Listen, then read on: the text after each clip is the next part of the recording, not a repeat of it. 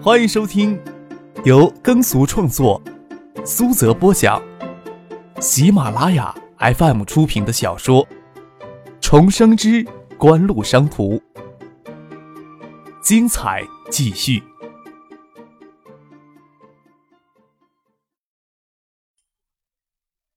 第三百四十集。张可笑着说。在楼下时呀，下手还是轻了一些，至少要将别克的前玻璃给砸碎才行。不管怎么说，肖瑞明他都得给我忍着，他忍得越艰难，我岂不是越开心呐？他愣是没下楼看一眼，这些人，我是永远做不到的。你就说他下楼能做什么呀？咱们爱达电子至少是他们部长在内地树立起的典型，他希望事情给别人知道吗？张可微微一笑，却不得感叹一声。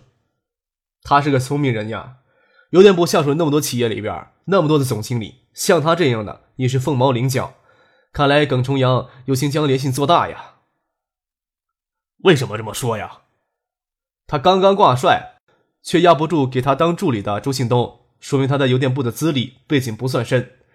但是新整合起来的联系集团，可能是邮电部下属里实力最强的设备制造集团。这么一个关键的位置，争的人也多。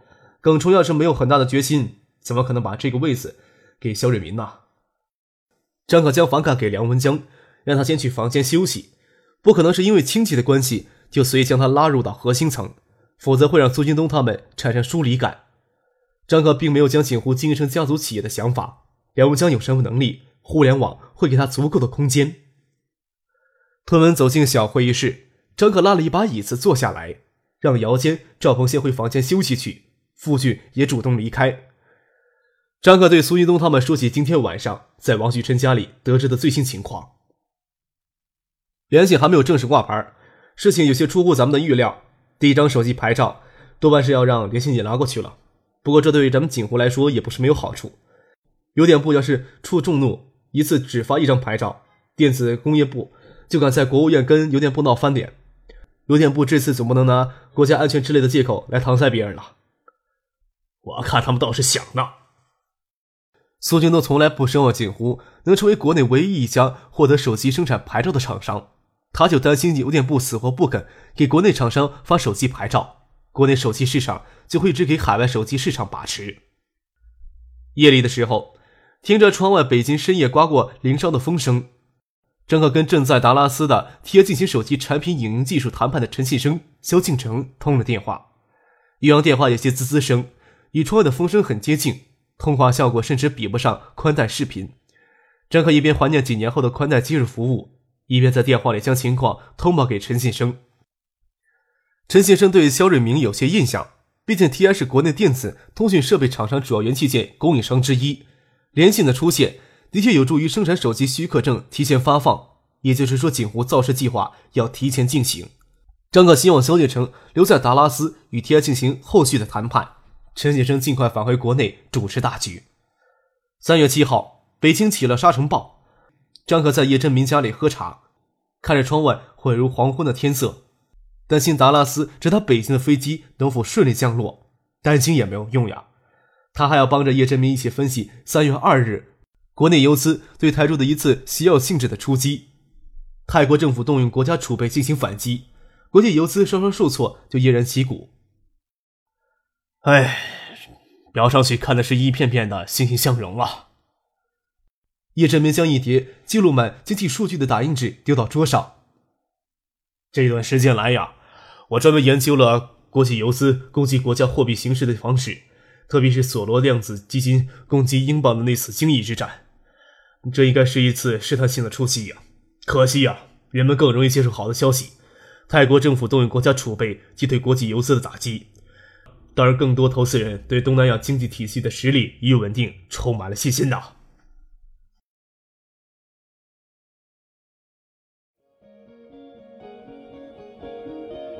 您正在收听的是由喜马拉雅 FM 出品的《重生之官路商途》。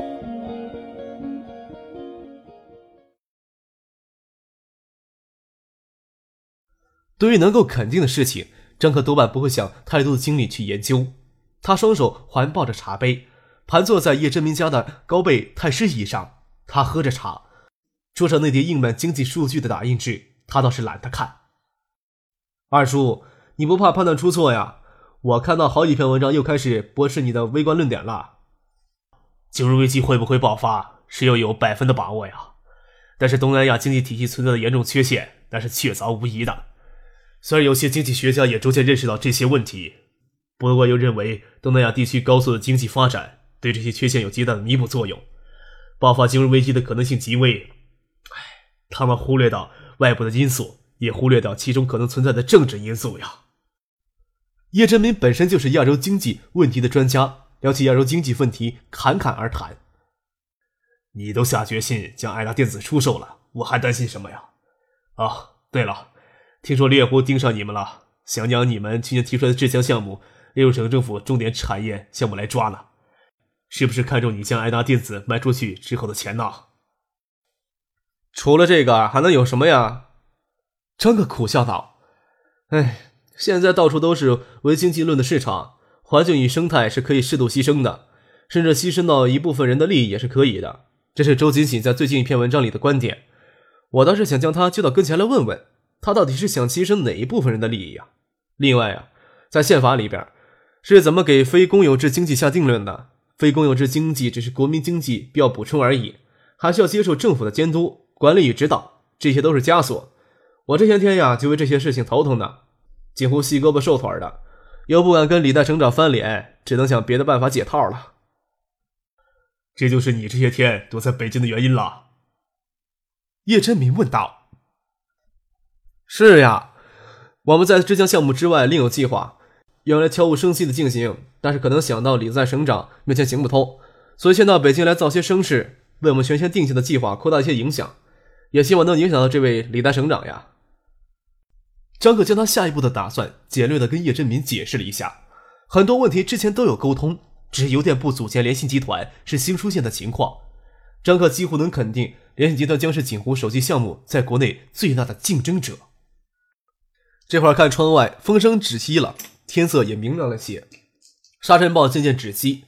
张克看了看手表，对叶振民说道：“看来今天北京机场能够正常起落，我还要去赶去机场接人。爱达集团的新总裁。”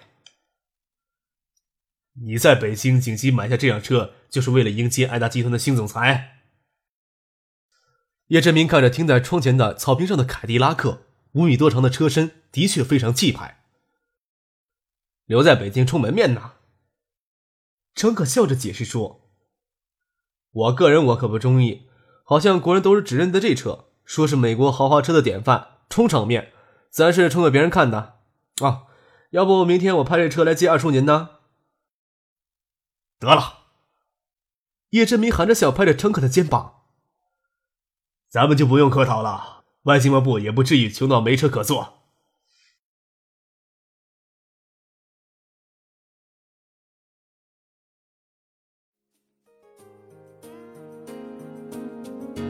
听众朋友，本集播讲完毕，感谢您的收听。